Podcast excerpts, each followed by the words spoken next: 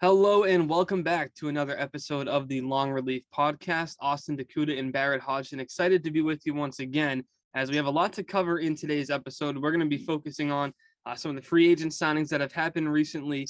It's been a very busy week around Major League Baseball up until the lockout. So, Barrett, I know you're excited too to get into all the recent news that's been going on. Yeah, there's been all sorts of signings and stuff leading into the lockout. It's been a kind of a crazy free agency period because of that. So I'm excited to talk about it today and get right into it. So we want to just go down the list a little bit and start, I think, with one of the uh, first signings by the first team in the directory, the Arizona Diamondbacks, which was Mark Melancon. Uh, maybe a surprising move to some as they signed Mark Melancon on a two-year contract uh, worth $14 million. Melancon had spent the 2021 season with the Padres. He's racked up a couple hundred saves in his career and all around been a pretty solid closer. But I'm a little surprised to see him sign with the Diamondbacks. I'm very surprised to see him go to Arizona. I'm curious if that was his best offer money wise or if he has some sort of tie to Arizona in any way, because it makes no sense for a guy like Melancon, who seemingly would be in a World Series chase or hunt and want to sign with a contender to go to a team that's rebuilding like Arizona. Yeah, the seven million dollars a year is uh, on the lower end of what relievers have gotten so far. I think um, we'll, we'll, talk about some of those uh, throughout this episode. But for him, uh, at this point in his career, age 36, I believe, so he's a little bit towards the back end now. Um, but this he might have some trade value for them. So I understand it from Arizona's standpoint, trying to make the move and get somebody to lock down your bullpen. He might not have a ton of opportunities, but if he can pitch to a low ERA, there's a chance that they move him at the deadline to get some prospects. Yeah, and he could be a valuable asset to move because, like you said, it's a multi-year deal. So let's say they have a really bad season and he's doing well this year, uh, they can move him, and a team would still have a year and a half of team control on him. So they could possibly get uh, some pretty good prospects for him. So Melancon, the only real signing the Diamondbacks have had for the most part uh, to this point in free agency, but I'm sure they'll try to make a couple other moves to uh, supplement the lack of talent that's currently on their roster. But a team that started to pick up the pace a little bit uh, is the Atlanta Braves. One of those deals they've made uh, was in the form of Kirby Yates, a two-year deal worth over eight million. Uh, Yates recovering from Tommy John surgery, I believe he hasn't really pitched much in the last two years, but when he's healthy, he's shown that he can be a very uh, effective closer. Yeah, and it's an interesting signing to me because they had Will Smith and they really hmm. used him a lot this year. And uh, he had his moments where he was really good and he had his moments where he was really bad. And I don't think it's going to hurt them to bring in a guy like Yates and challenge Smith for that closer role. Uh, it's going to be useful for the defending World Series champs to have two lockdown guys at the end of their bullpen if Yates can return to form. Right, and just four million a year. It's a pretty solid deal for Yates and uh, the Braves too. If he works out, then they have an absolute steal money wise uh, for a reliever in that bullpen. And if he doesn't work out, it's not a ton of money to have to eat. Obviously, wouldn't love to have four to eight million in dead money on your book, but if he works out though, it could be a really good bargain for that team. Yeah, and I agree. And I think another good thing that they did this offseason is they brought in Manny Pena, the catcher, uh, former Brewer, and they brought him on a two-year deal, four million a year, eight million in total. And I like that deal for him too because I don't think Travis d'Arnaud is a a full-time guy, and I think mm-hmm. Manny Pena had his moments with the Brewers. So I actually really like their two signings so far. Now it's interesting to see what they'll do the rest of the way because a lot of times teams can have that World Series hangover, and this Braves team got hot with a guy, a lot of guys you wouldn't expect that would uh, kind of contribute to a World Series team, right? Jorge Soler, Joc Pederson, um, Adam Duvall, guys who aren't really studs, but ended up coming together and combining nicely to make a solid World Series push. Now they have to figure out how to fill in the pieces to replenish some of those guys that are leaving. Obviously, getting Acuna back helps, and having uh, three of their four infield returning at the moment. Freddie Freeman still to be determined, but they're starting to make some of the right little moves that are going to add up, I think, and make it tough for somebody else to take the NL East away from them. Yeah, and I agree. I think the little moves are going to be huge factors to bringing a guy like Freddie Freeman back. If Freddie Freeman sees that they're getting just quality players and quality deals, uh, he's probably going to want to spend the rest of his year uh, of his years in Atlanta. Uh, and that being said, they have a lot of free agents, like you said, Soler, Rosario, Joc Pederson, uh, Freeman, Drew Smyly. There's a lot of guys on this team that are uh, that are free agents. So it's going to be interesting to see who they bring back and what other moves they make. We'll keep you updated here on the Long Relief podcast. If you're just joining us, Austin Nakuda and Barrett Hodgson going through all the National League signings that have happened so far on today's episode. Uh, so next up, Barrett, on the list of teams is the Chicago Cubs, I believe, and they've made a couple of moves this offseason. They're not going to look to have a long and strenuous rebuild, but more of a retool, I guess, even though they finished fourth in the NL Central last year at 71 and 91. They're starting to add some players to this roster. Uh, first, they added Yan Gomes to a two-year deal worth about 13 million, and that'll be an interesting move because obviously with Willson Contreras behind the plate, Yan Gomes is going to see everyday playing time unless there's a DH implemented into the NL. Yeah, the Yan Gomes signing was pretty interesting to me because, like you said, they gave him a two-year deal and it was for 6.5 mil a year. So it wasn't it wasn't like he signed there for nothing to be a backup catcher. Like they plan on using him a lot. So I think the thing with Gomes is we could see Contreras possibly get dealt if there's no uh, addition of the DH in the National League. And along with Gomes, they signed a couple other guys and Marcus Stroman and Clint Frazier. So I kind of like what they've been doing so far. So if we want to talk about Gomes and Stroman, just that a little bit more. Yeah, and I, I like the Frazier signing too a lot. That one's a guy who the Yankees mismanaged him, honestly. He didn't get consistent playing time. I know he was injured a little bit. He didn't break out, but he has that prospect kind of pedigree that a lot of teams like, but he never really put it together. Now, the Cubs are a perfect team, I think, for him to break out because they know how to develop guys. They've done it really well over the last decade, and I think he's got a good chance at everyday playing time there. Um, and obviously, going along with Frazier Stroman, the other signing coming from New York to Chicago is Stroman gets a three-year deal uh, worth $71 million. And I like that move for them. I think three at 71 is a good deal for Stroman. Uh, he showed last year he can be a very, very good number two pitcher in a rotation. And with Stroman, Hendricks, and Wade Miley, they have a solid top three uh, in their rotation. Yeah, the Cubs might not be as bad as people think because, like you said, they have a solid top three. Uh, they have Alzolay another year uh, for him to develop. And like you said with Frazier, they're good at developing young guys. So I really like what they've done. They went in, they got Frazier on a cheap deal, kind of a prove it one year deal. They went out and they traded for Harold Ramirez, as a guy that's shown a little bit of promise. So I really like how they're building this roster up with young guys and adding vets like Yan Gomes and Stroman to the equation. So they're still a somewhat competitive team. It'll be interesting to see where the Cubs will finish in 2022 after finishing fourth in the NL Central. The team that finished just ahead of them in third place, the Cincinnati Reds, have been very quiet this offseason. I don't know if they've made really any moves. I know they have Andrew Knapp uh, joining Cincinnati as a non-roster invitee. Um, but that's really all I've seen for Cincinnati Reds headlines this offseason. Yeah, Cincinnati's been really quiet, and I think part of that might be because they're focused on trying to bring the Castellanos back, uh, and I think that's their main priority. So I think that's kind of why things have been so quiet. They don't really have a lot of other great free agents that they could lose besides Castellanos.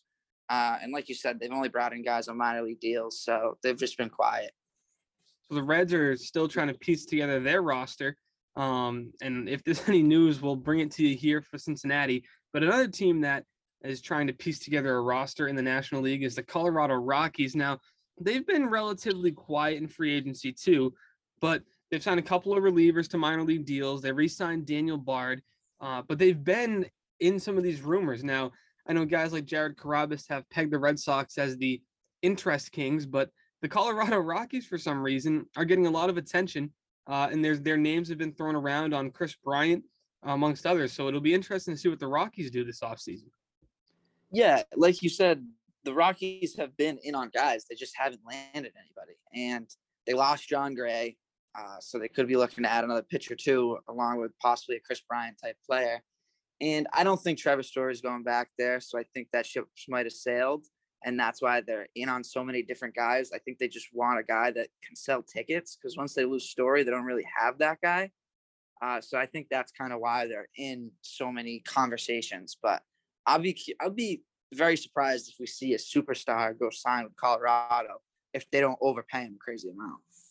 Yeah, and the Rockies have just mismanaged the talent they've had really the last couple of years, uh, essentially letting Jon Gray and Trevor Story walk. I mean, is there any good explanation, Barrett, for them not trading Gray or Story at the deadline?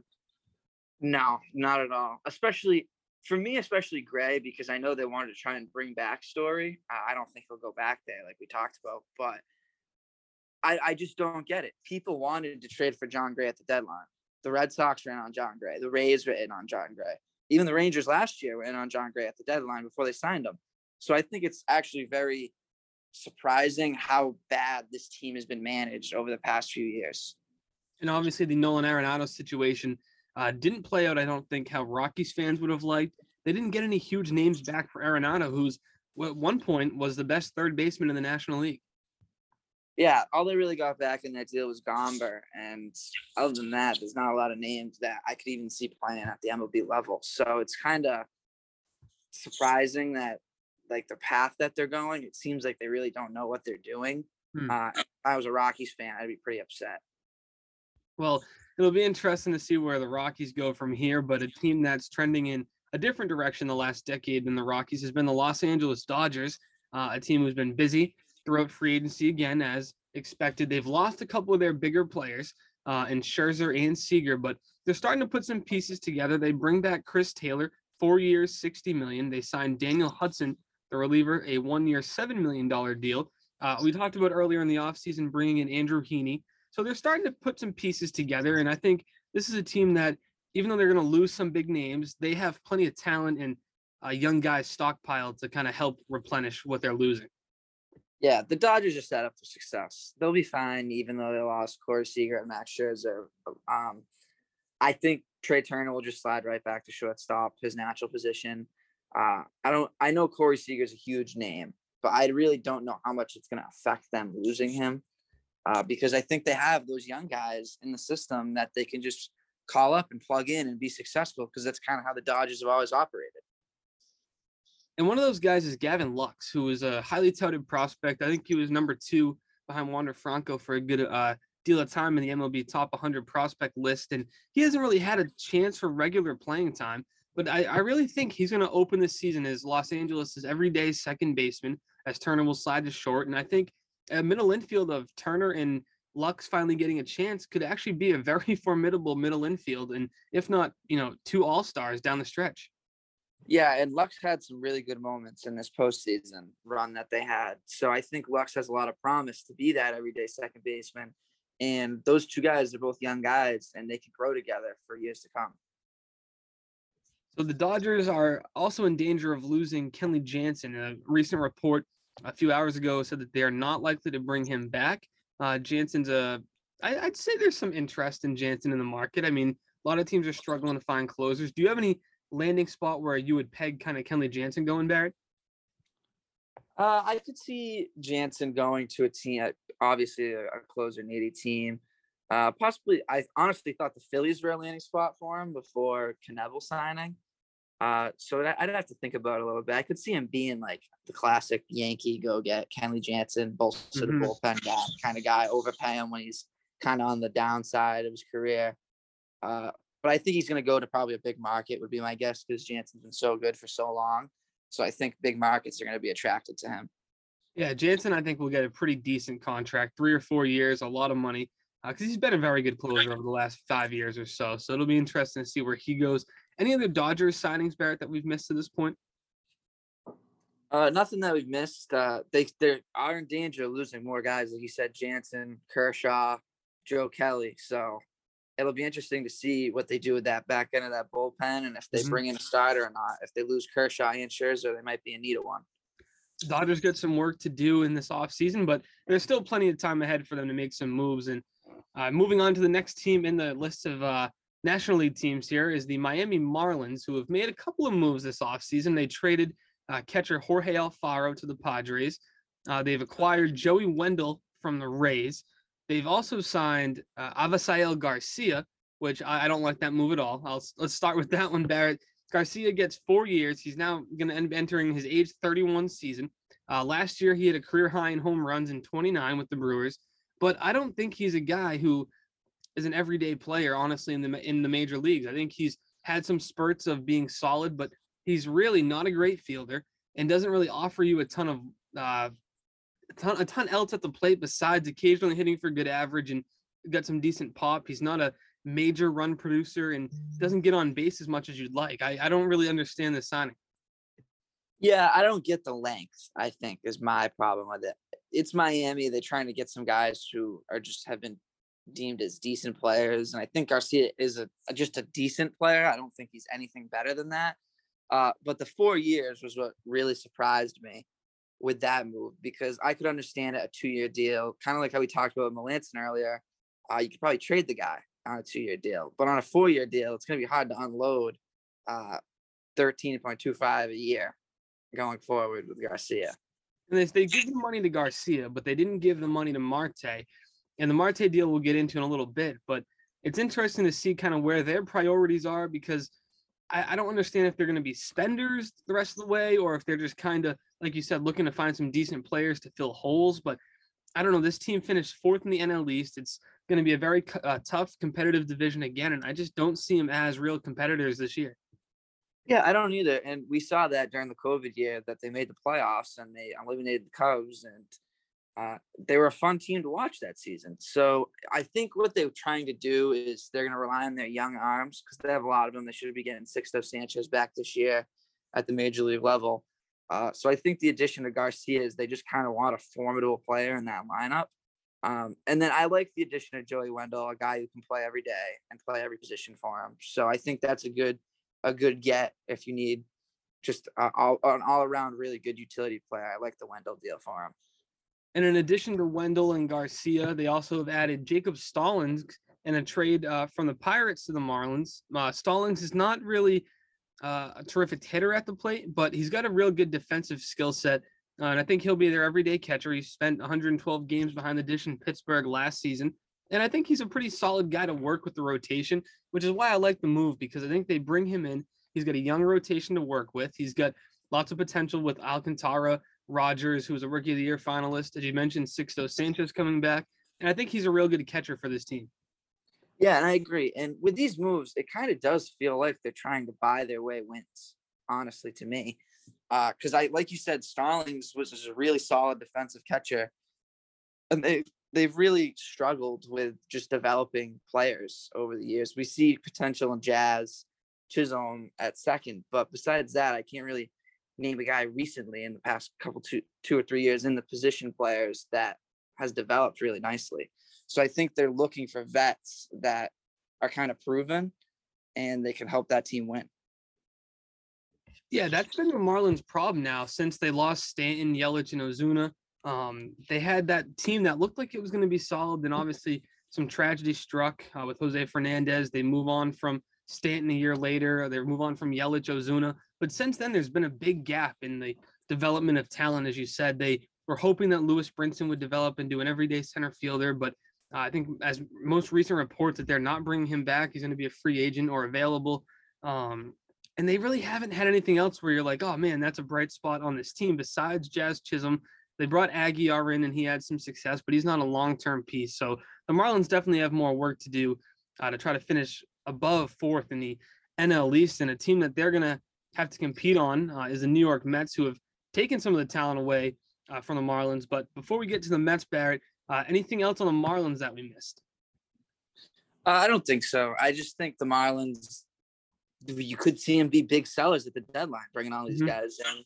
Uh, and you could also see them have success. If those three young guys come in and they pitch well, uh, and these guys they sign can produce some runs, maybe they surprise people. I think I think Miami is just kind of one of those interesting teams on uh, looking at their roster because they could be completely horrible or they could surprise some people yeah, the Marlins are going to have a lot of work to do the rest of the way after this lockout ends, and uh, at some point, hopefully in the next couple of months. But the next team up on the alphabetical list before we get to the Mets is the Milwaukee Brewers, actually. And the Brewers are a team who have uh, really underwhelmed, I think, this offseason for the most part. Teams were looking for them to uh, make a little bit of a step from last year. Uh, they've signed some guys to minor league deals. They've signed Jace Peterson to a one-year contract. Rowdy Tellez.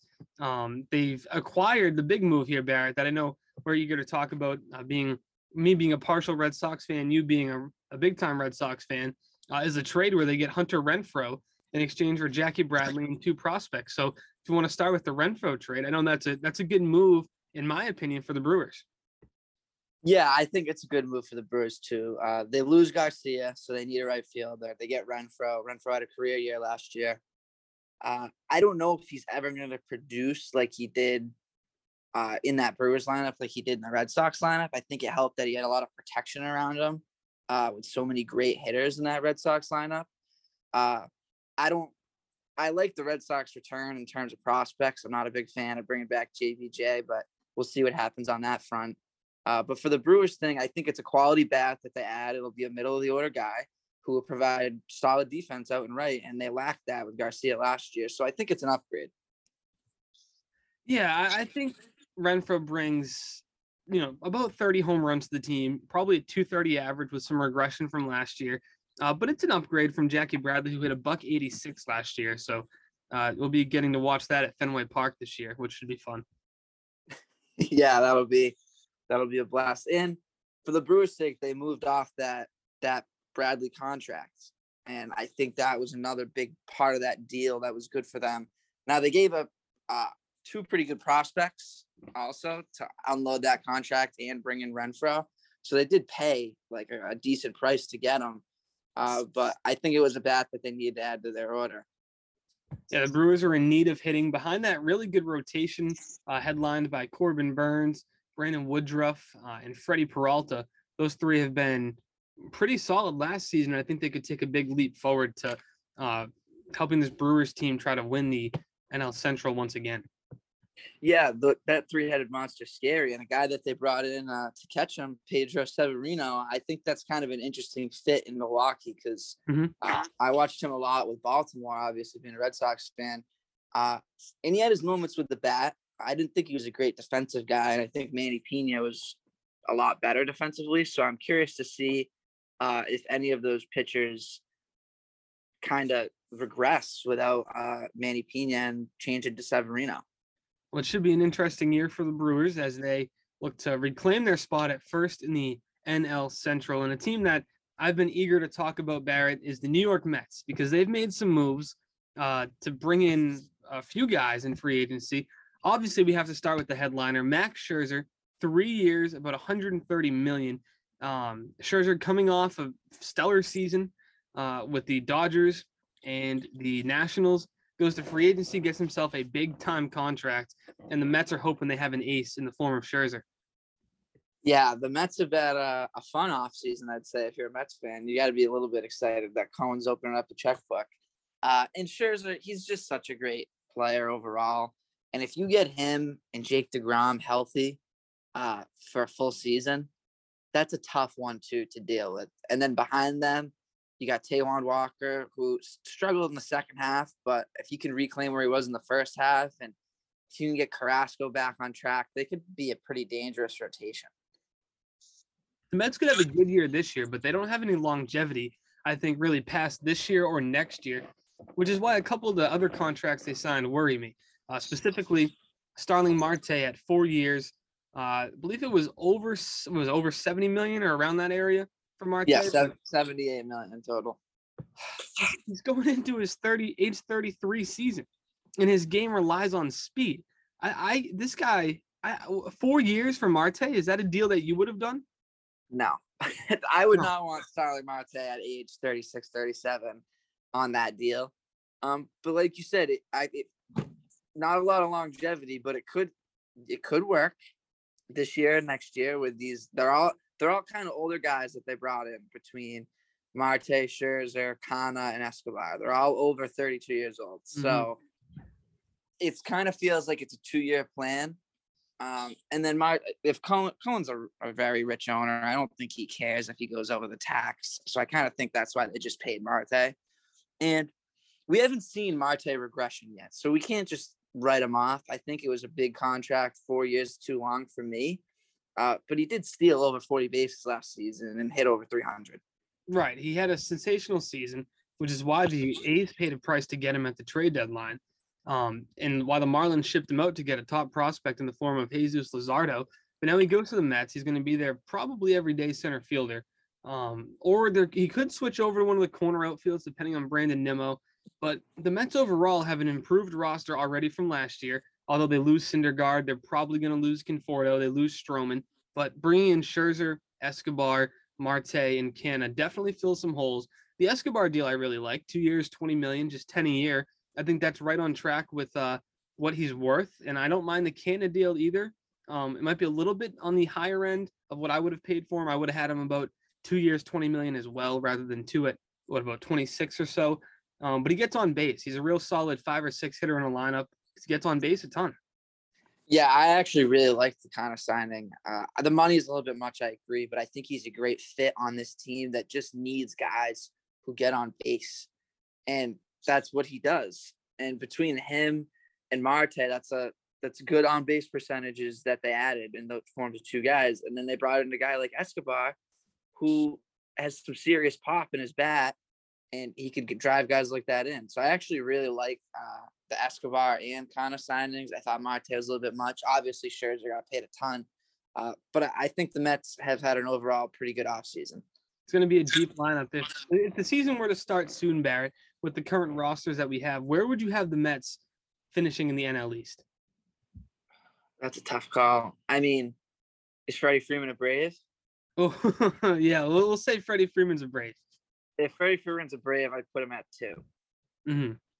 If Freddie Freeman isn't a Brave, I think they could win the division if their pitching staff stays healthy. Yeah, I mean, I, I think right now on paper, it comes down to the Braves and the Mets, which pains me to say as a Phillies fan. Uh, and the Phillies are actually up next too on our list, but the Phillies haven't added enough. I think when you match them up, you know, pound for pound against the Mets, the Mets are better than them in a lot of areas. Now the Phillies obviously have the reigning now MVP and Bryce Harper. Uh, some good pop, I think, with Rhys Hoskins at first, and obviously some good talent with Jean Segura. But there's too many holes on that team where I think they're going to have a lot of trouble in this division this year. Yeah, and they've only made two signings. Uh, Corey Knebel, which I like that signing for them because they lost Hector Neris. I think Knebel might be a little have a little bit better looking ERA than Neris at the end of his year, and uh, Johan Camargo. Uh, but they the Phillies need to add some guys. They definitely need they need a couple outfielders. They need some more bullpen guys. Um, it's going to be hard to top the Mets or the Braves with their current roster. Well, the problem is right now, if you go into the season the way you are, your outfield is Bryce Harper and nobody. Like they don't have they don't have anyone else to play the outfield unless you're bringing Odubel Herrera back, or if you're gonna hope Adam Haseley finally plays to what his uh, potential was when he was picked in the top ten. Uh, you have nothing. So I'm I'm really not thrilled with uh, the lack of movement. But I think they're once the lockout ends, they're gonna actually spend, and I think Kyle Schwarber would be a good fit there. Um, I think Kris Bryant would be a great fit there as well. They've been in on the Kevin Kiermaier discussion um, which I don't really love. But I think if you were to pair Schwarber in left and Kiermaier in center, that would be pretty good. Um, but I don't like Kiermaier unless you get a big bat in left, like Castellanos or Schwarber. Uh, yeah, I agree. I think Kiermaier would actually be a, a great fit if you got a non-defensive outfielder with a big bat. Um, Kris Bryant would be an interesting one if he was a Philly. That would be that'd be I'd like that fit for them too. I think there's a lot of ways they can go with this roster. Uh, obviously, they have a lot of outfield spots open, so they can they can mm. sign some guys. And I agree. I think they will spend some money and uh, try to compete with the Mets and the Braves. They have to. I mean, they Bryce Harper signed him there to win a championship. He's been there now three seasons, and they've still yet to make the playoffs. They have uh, a top top three catcher in baseball and JT Realmuto behind the plate. I think it's fair to say that. Um, the rotation with Zack Wheeler obviously finishing top three in Cy Young voting. I think they have a good rotation. Wheeler, Nola, Ranger Suarez, who had an, a stellar season, although he didn't throw a ton of innings. He was very good down the stretch as well. Kyle Gibson and then Zach Eflin. That's a that's a good five rotation. Yeah, it's a you guys have a formidable staff for sure. So that's why I think you're gonna need to get two at least two bats, and then I mm. think you guys still need bullpen help. I mean, oh yes, they do when will the Phillies never not need bullpen help? You know what I mean? Like it's just a revolving door. Like last year, I checked Twitter every week, and there'd be a new update on how many saves the Phillies have blown in the season. And of course, they were about 15 spots ahead of the next team. I mean, it's the, it's the same cycle. I like Hector Neris.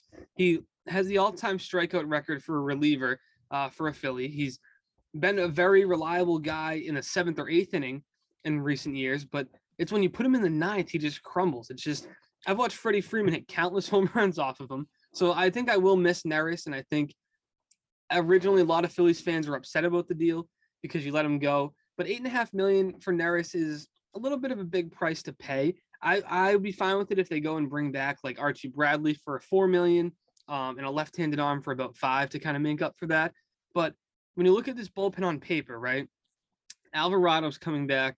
Seranthony Dominguez is healthy and will finally pitch, and he struggled a little bit in the minors last year, but threw a scoreless inning in his major league return, which I'm not going to hang my hat on one inning, but it is what it is. There's not much to look forward to in the Phillies bullpen.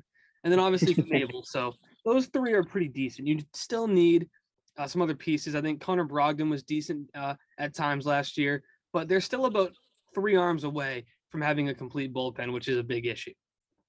Yeah, I agree. I think you guys need a long reliever guy too in there. Uh, kind of just a guy that'll log some innings if a start goes bad.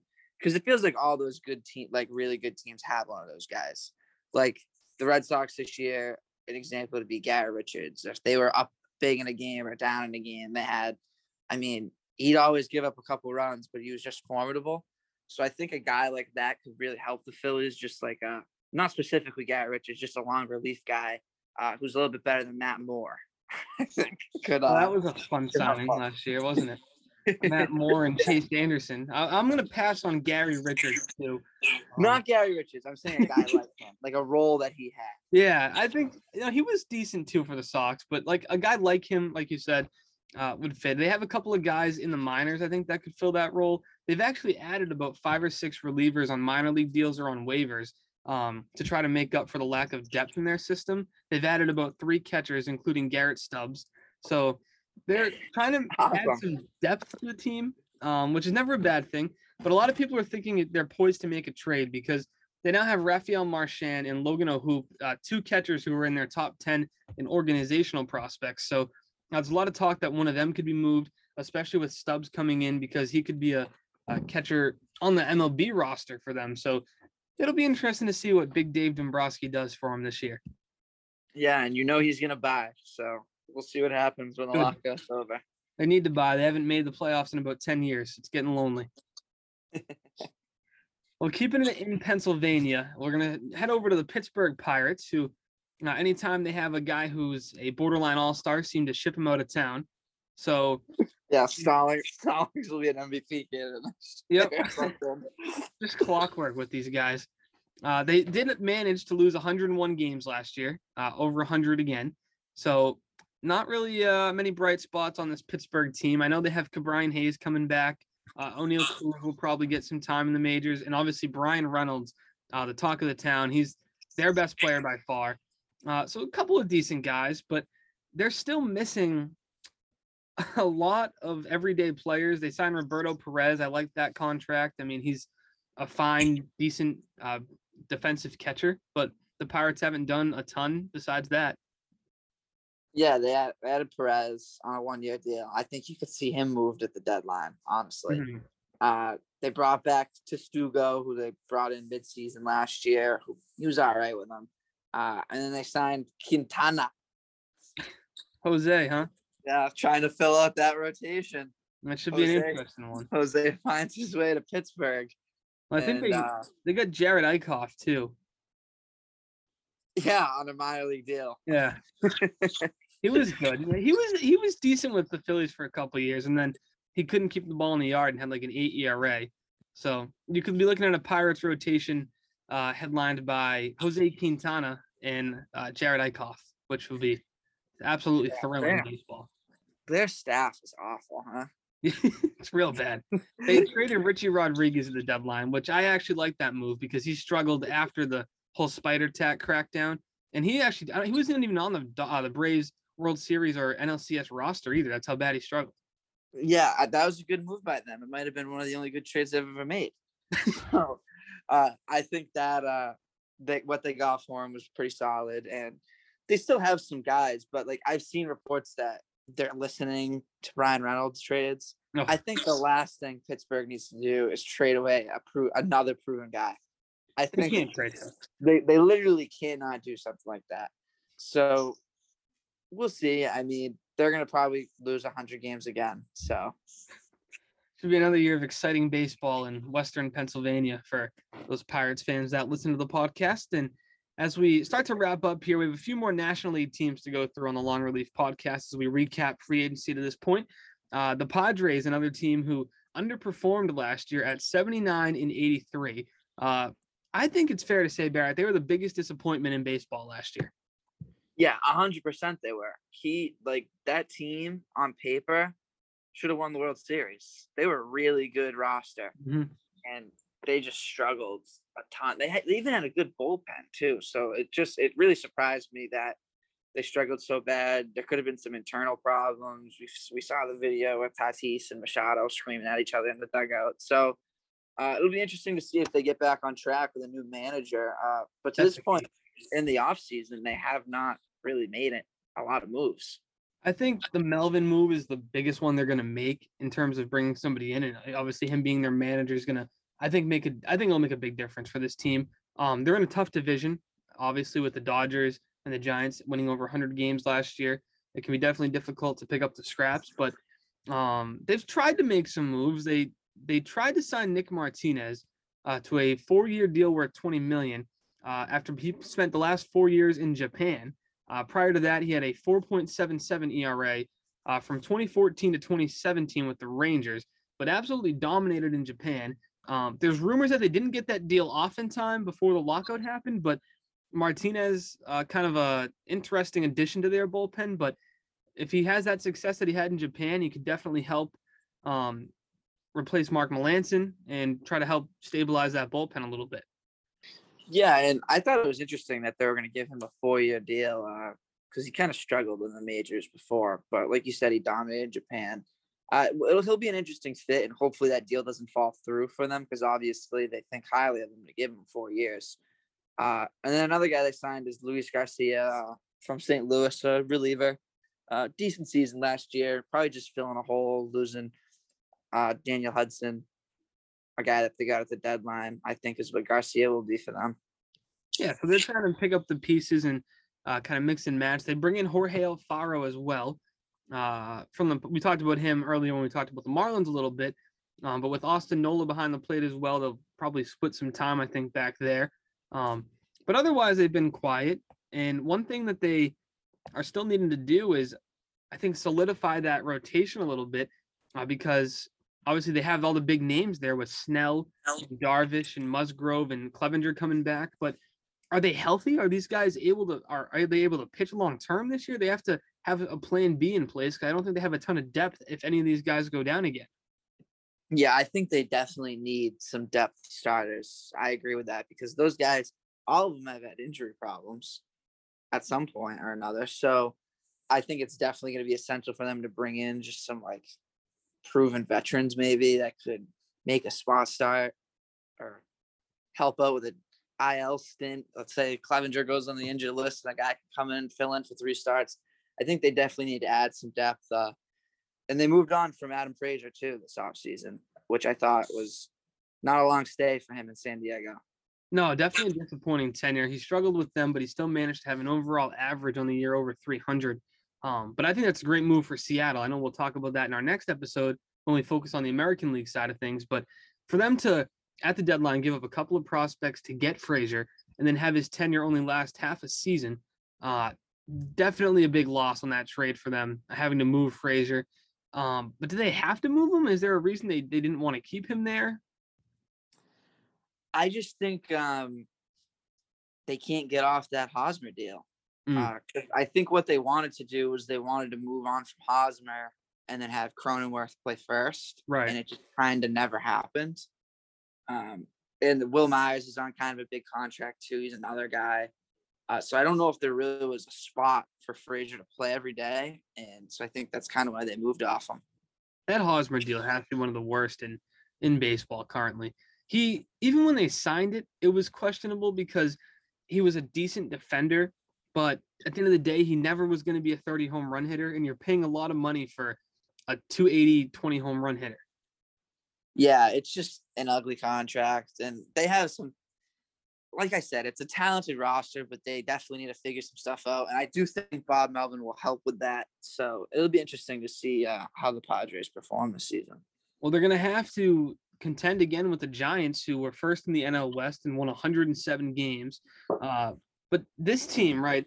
A lot of people counted them out all year and didn't think they were legitimate. Um, I don't think they're legit, Barrett. I'll be honest. I don't think they can replicate what they had last year. I know it's tough to say because you look at it and like, well, they they were first in the NL West and they dominated, but they had so much timely hitting and they kind of caught lightning in a bottle for the regular season. But let's face it, Darin Ruf is not going to be an everyday player for anybody else in the league. Alex Dickerson, Steven Duggar, Wilmer Flores, Curt Casali, all these guys who played 90 games for them and filled in roles and you know helped with Gabe Kapler's weird mixing and matching. I don't think they can replicate that. I'm not. I, I don't know. I and they're losing Buster Posey. I can't see the Giants as replicating their performance from last year. Yeah, I think it's going to be really hard for them to do that. Um, I think Buster Posey is such a huge loss to the organization uh, and to the pitching staff. I mean, we saw guys reviving their careers there on that pitching staff. And I think Buster Posey had a lot to do with that. Uh, they also lose Gausman, their ace. So I think it's going to be really hard to replicate what they did. I do think Logan Webb has potential to be an ace, uh, but I don't think he's quite there yet. We saw some great moments out of him in the postseason. Uh, but they bring back DeSclafani, they bring back Alex Wood, and they sign Alex Cobb. Uh, so they, they bring in three starters, and I think it's going to be interesting to see how that rotation performs without a guy like Posey. Yeah, and I mean this team too over the last what 12, 15 years, they have developed starting pitching better than any other team in baseball, I would argue. Tim Lincecum, Matt Cain, um, uh, countless names that we talked about. Madison Bumgarner, just so many guys have come up. Now Logan Webb, they've revived the careers of uh, DeSclafani, Gausman, as we mentioned, Alex Wood. They've just developed starting pitching so well that it wouldn't be surprising to me if Webb has an ERA under three this year, um, and Alex Cobb has a good year, and Wood bounces back again. But it's just hard to buy in, I think, because you look at their roster on paper, and it's just not that impressive. Yeah, there's just not a lot of names. Um, like they're just all like vet solid veterans, but there's no like star that jumps out at you. And I think it's going to be another, like I don't see them bringing back Kris Bryant. No. So I think that's another like they're probably losing their three best players between Gausman, Bryant, and Posey. I mean, I know Brandon Crawford had a great year and he's an absolute defensive wizard, but those are three really big pieces that they had in their postseason run. And they're not afraid to spend. They've been in on the they were in on the Bryce Harper rumors down the stretch before he signed with Philly. Uh, they were in on Kris Bryant before, and they went and got him at the deadline finally. But they're not. I think they spend smart, right? They don't want to take a risk just to sign the big name. But at some point, I think they do need to go and bring one or two guys in to kind of pick up the pieces and replace the big time names that they're losing. Yeah, I agree. And they've been linked to Castellanos, so I think that could be a fit. Um, but I just don't know if he's enough to replace what they're losing. The Giants got work to do, much like many of the teams that we've talked about to this point. But a team that I like to make a run uh, is the St. Louis Cardinals. They had a good run down the stretch. Obviously, a little bit of a change at manager now that the year was over. That was pretty quick that they got rid of Mike Shildt, but they've started to kind of add on some guys. Uh, Steven Matz, one of them. Um, obviously, bringing back uh, Paul Goldschmidt, Nolan Arenado, Harrison Bader in the outfield, but they're starting to kind of get in on some rumors as well. And I think the Matz signing was a pretty good one. Yeah, I like that fit a lot for St. Louis. I think he he's just going to be a, a stable a stable guy in their rotation for years to come, and I think he's going to really help Wainwright and the other guys in that rotation overall. And I think they're going to have Yadi Molina back for another year. Correct me if I'm wrong. And obviously, we know the difference that he makes for that team.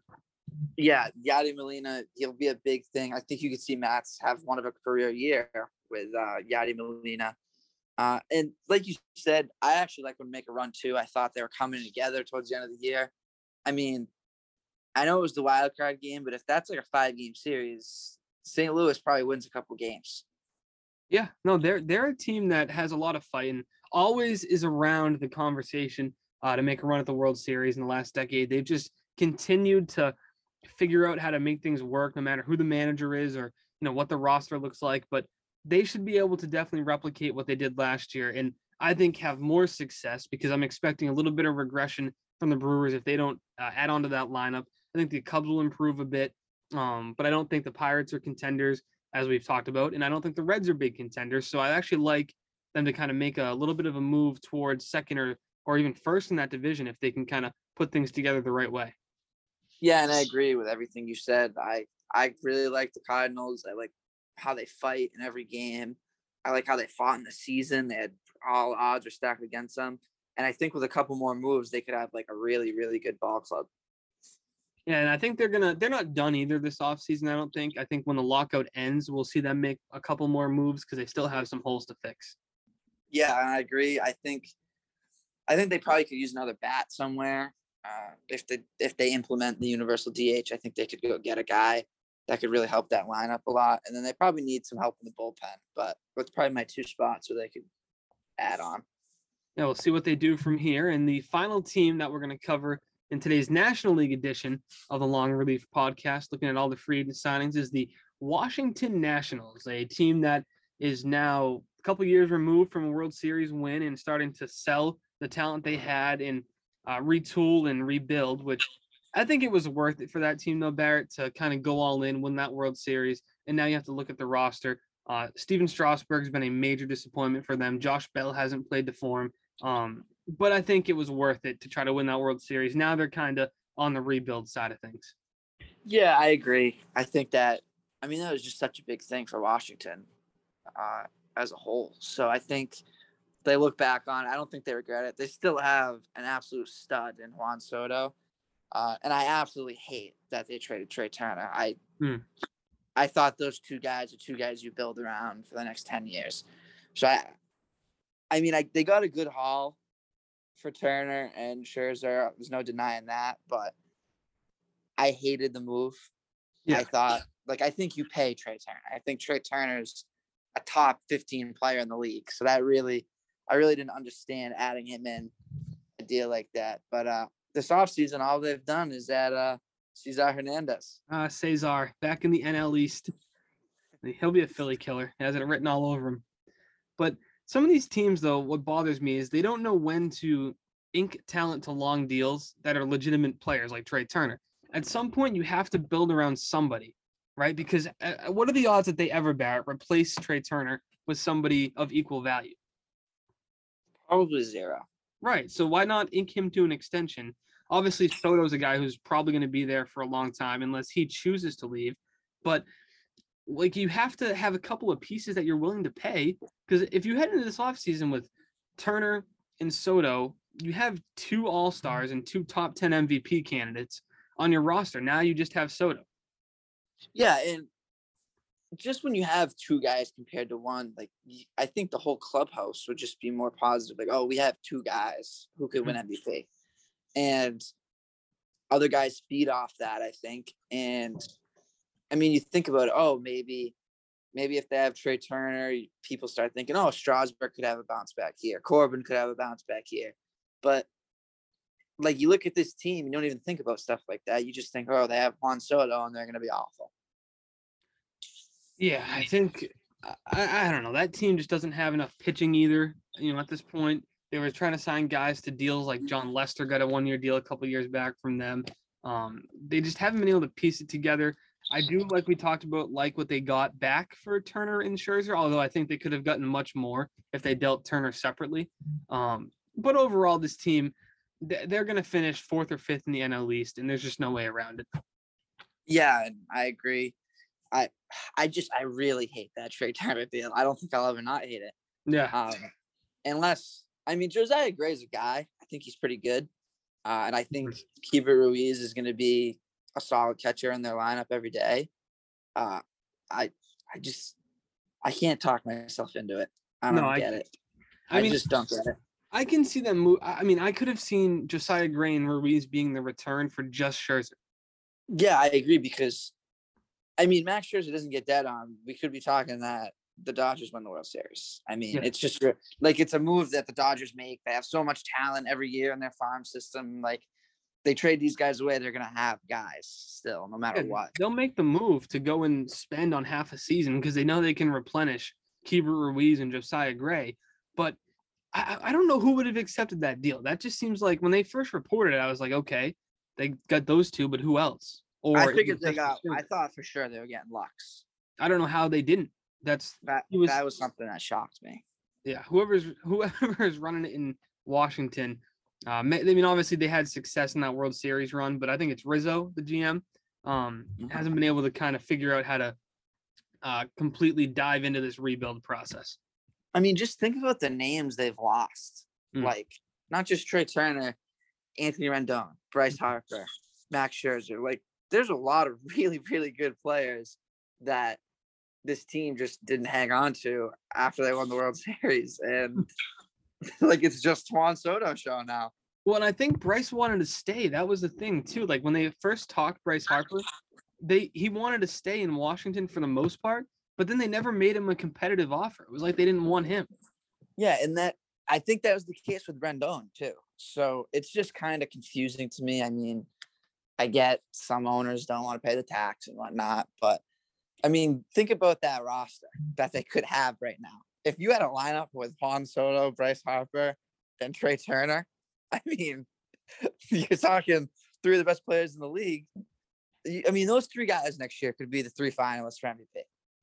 Yeah, no, 100%. It that lineup with that combination and then obviously filling in a couple of depth pieces would be the best in the National League East, if not the entire league, with those MVP candidates in it. But now you're looking at a lineup with just Juan Soto. But I think it speaks a lot of volume as to how good Juan Soto is with him being able to hit over 300 and have an OBP over what, like 430 in that lineup because he's the only yeah, people, I, he's the only guy people attack, and for him to be able to bat over 300, he's going to win. I think two or three MVPs in his career. Yeah, I think he's the best hitter in baseball, in my opinion. I just think he's so skilled at the plate. Like he takes every pitch that he needs to take, and he has he just has the swagger up in the box too. Uh, he's a great hitter, and I'm really hoping that they they hit on some of these guys they trade for. I'm sure they're going to be sellers at the deadline. I hope they hit on a couple of these picks that they have in the draft coming up, and mm-hmm. hopefully they can build a formidable team around Soto in the future. Well, it'll be interesting to see where the Nats go from here, as uh, well, along with most of the National League teams that we discussed today. Barrett, anything that we missed in this episode on the Long Relief podcast focusing on the National League signings? Uh, I don't think so. I think uh, it's fair to say the Mets have been the most active and fun. Uh, and teams like the Nationals have been pretty quiet and disappointing. Well, there's still plenty of talent left, but the lockout is upon us, Barrett. We'll have no action. MLB has wiped their website of players' pictures, of any stories regarding players, as they blame it on the players for having the lockout and the players blame it on the owners. Um, and it doesn't seem like we're going to have any action for months. Yeah, it's probably going to be at least a two month lockout. And I really, I mean, it was so awesome just seeing all those signings flying off the board. And I mean, the Red Sox haven't even had a very exciting offseason, in my opinion, and I had fun with it. So I'm just wicked excited to see all that awesome talent, uh, possibly find new homes, and hopefully the lockout doesn't last uh, in the spring training.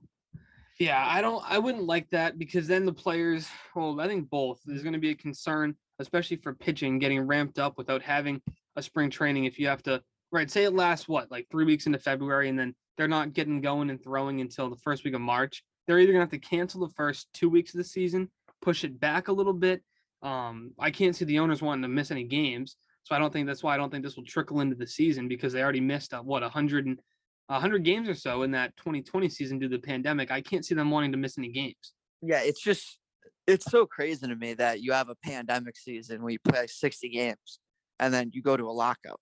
Like it's ridiculous. I feel like they should just want to play baseball. And like I get it. It's a lot of, it's a lot more than that. It's a lot of money involved and stuff. But I just think Manfred's done a horrible job. Yes. Delegating this situation. And I mean, people knew it was coming for years. Oh yeah. Passan wrote an article about it five years ago. And it's just like like what is this guy doing? he hasn't made any moves to try to prevent it. He knew it was coming. He was going to let it come.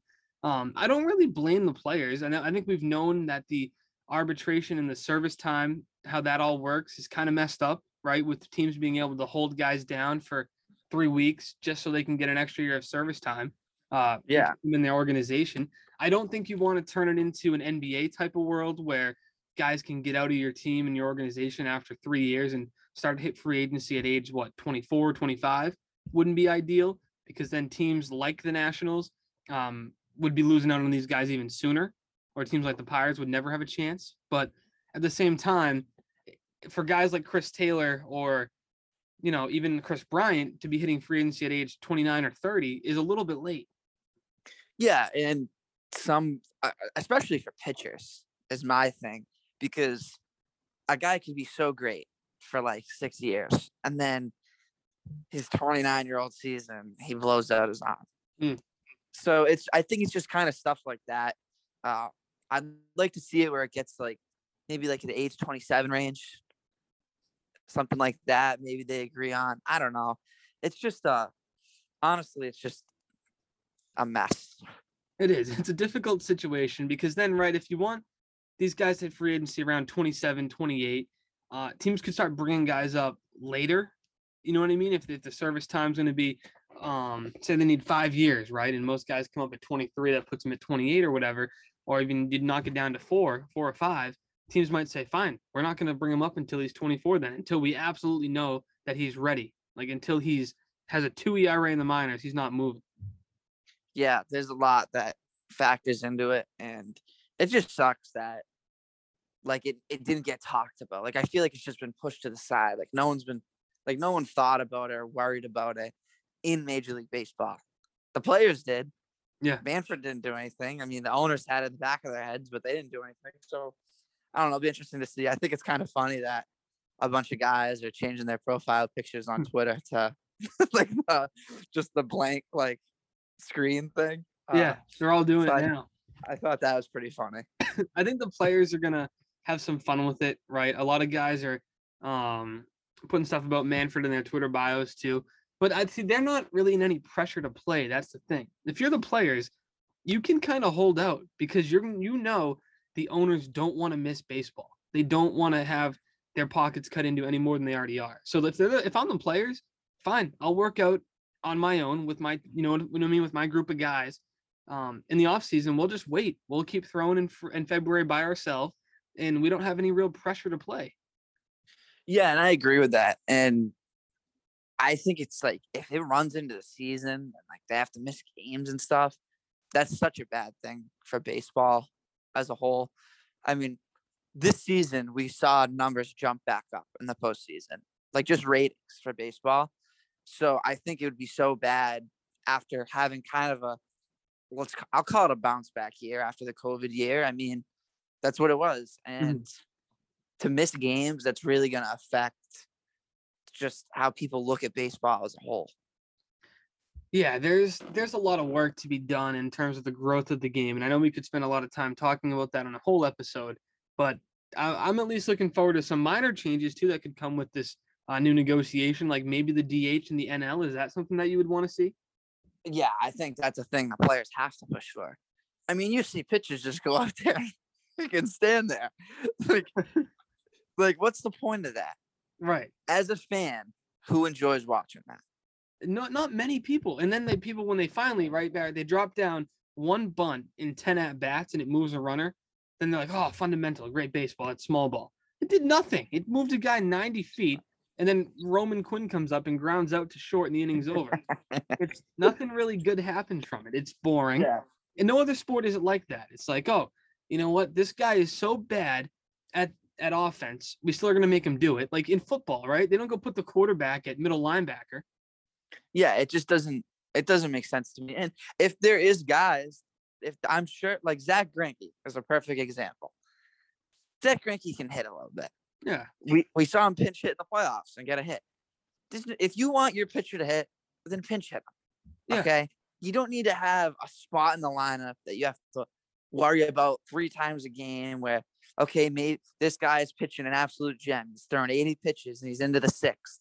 But is that he's coming up to hit and it's a one nothing game. Like that's just a scenario that can be avoided so easily by adding the DH. And it, it's going to keep just think it 15 more guys in the league too. It's going to keep like Yeah. 15 more guys jobs. Like Encarnacion Barrett hasn't really had a full time gig the last couple of years, besides picking up with Cleveland a little bit. He's a guy, and now Nelson Cruz is going to look for a job too soon. Those guys are going to stay in the league a lot longer because they're going to have 15 more opportunities to just hit. Yeah, and I think that's kind of why Martinez opted back in with the Red Sox because he could hit free agency with a universal DH, and his market is going to be is going to be bigger. Uh, and there's a lot of guys like. Uh, per, remember when Rhys Hoskins was playing left field for you guys? Oh my god, that was. I mean, that like that's just another example of you just. It helps having that option in the lineup, and it's way more exciting for the fans. Well, I, I hope it gets done. I don't know if it will or won't, but the lockout is definitely there's no end in sight for now. Um, we got a couple of months. We'll still be making podcasts here and keeping you updated. We did the National League today. On our next episode next week, we'll have American League signings. But for now, Barrett, any final thoughts on today's episode of the Long Relief Podcast? Uh, it's been pretty exciting the past couple weeks with the uh, all the signings, and I'm hoping the lockout doesn't last extremely long because I really want to see where these other guys land, and uh, I'm looking forward to it. Well, fingers crossed that Bryce Harper can find two outfield partners in the next uh, couple of months because right now it's just Bryce and Philly uh, and holding his MVP trophy. Uh, but for now, that will wrap things up on today's episode of the Long Relief Podcast. For Barrett Hodgson, I'm Austin Dakuda saying thank you for listening and don't forget to subscribe.